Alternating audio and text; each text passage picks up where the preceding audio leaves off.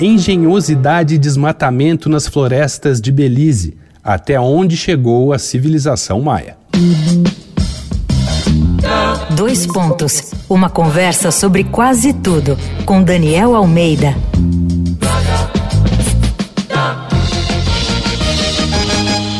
Quem diria?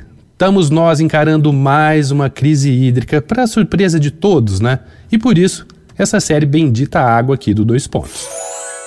Um estudo recente revelou que, sob as árvores da selva de Belize, na América Central, estão as evidências de uma enorme rede de canais de transporte e campos de cultivo, formando uma rede que ocupava 14 quilômetros quadrados, o equivalente à metade do centro urbano de São Paulo. Isso foi mais um dos grandes feitos da civilização maia.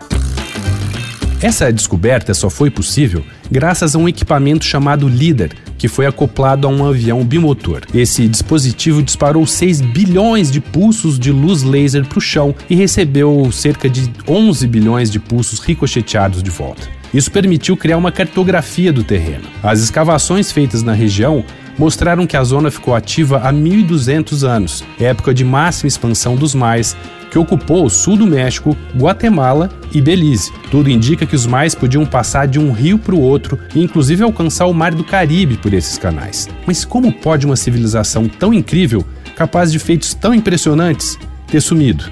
Existe uma hipótese que o desmatamento dos mais para construir essas áreas enormes de cultivo e transporte foi tão grave que influenciou o clima local. As secas ficaram mais fortes e a falta de chuvas pode ter sido um dos fatores determinantes do abandono das grandes cidades e do colapso da civilização maia. Vai lá no arroba Danico Illustration e dá uma olhada nas minhas ilustrações inspiradas na série Bendita Água. Eu sou Daniel Almeida, dois pontos. Até a próxima. Você ouviu Dois Pontos uma conversa sobre quase tudo com Daniel Almeida.